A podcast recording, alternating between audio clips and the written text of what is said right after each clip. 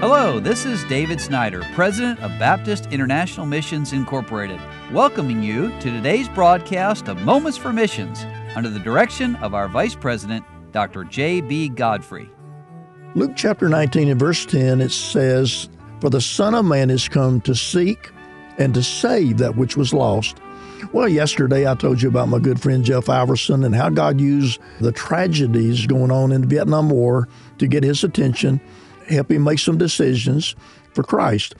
Well, I want to tell you today about another one of our families who are working to reach our U.S. military for Christ, and that's Chris and Luann Warr. And Brother Warr says, "I praise the Lord that he is still seeking souls to be saved. 2 weeks ago, a new family came to our church. After service, I introduced myself, and as Luann was speaking to Chelsea, I spoke to Dwayne. After talking to Dwayne for a few minutes, I asked him if he knew that he would go to heaven when he died. And he told me that he wasn't sure.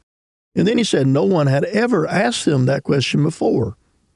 Dwayne is 31 years old and grew up in the South, and no one had ever presented the gospel to him.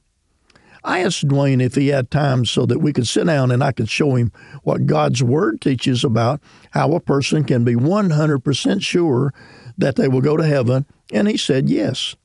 Well, we sat down, and he told me that he always thought that a person would go to heaven if they followed the Ten Commandments, but he wasn't really sure. I then asked him if he knew what the Ten Commandments were, and he said, "Do not kill, do not commit adultery, do not steal," and then he said he wasn't sure about the other seven.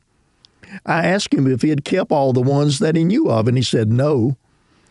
I explained that the Bible teaches that if you've broken one, you're guilty of all of them. And I then shared with Dwayne from the Bible God's plan of salvation. And Dwayne realized from the Scripture that he was, in fact, going to hell. And Dwayne placed all of his faith and trust in Jesus Christ as his Savior. Well, that's how it works. It's not keeping the Ten Commandments and doing good works. It's knowing that Jesus took your place on the cross of Calvary.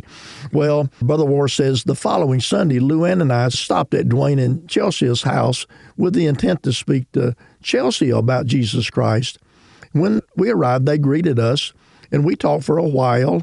And then I asked Chelsea about eternity, and she was not sure that she would go to heaven. But she was very interested in seeing what God's Word states about it. Chelsea saw for herself in the Bible that the only way to heaven was through Jesus Christ. And Chelsea then believed on the Lord Jesus Christ to be saved. And Dwayne and Chelsea came to church again the following day. Please pray for this man and his wife for their spiritual growth.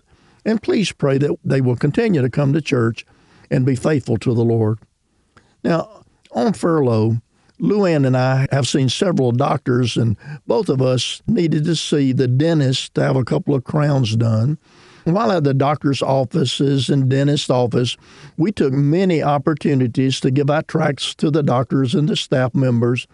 The dental hygienist was very open to listen about the things of God. Her name is Q. He won't give the name, and she claims to be a born-again Christian. But she's going through some very uncertain things in her life, and I had a great opportunity to encourage her in the Lord. My appointment took much longer than normal because she was cleaning my teeth. She kept stopping so that I could answer her questions. But praise the Lord, she seemed to have a little more joy in her heart after our talk. Please pray for this lady, and I do thank God that He gave me the opportunity to witness to her and to many others as well. Well, thank the Lord for our missionaries who are constantly telling people about Jesus. You've been listening to Moments for Missions. For further information, please write to BIMI, P.O. Box 9, Harrison, Tennessee 37341, or call us at 423-344-5050. Or you can visit us online at www.bimi.org. Until next time, may the Lord richly bless you.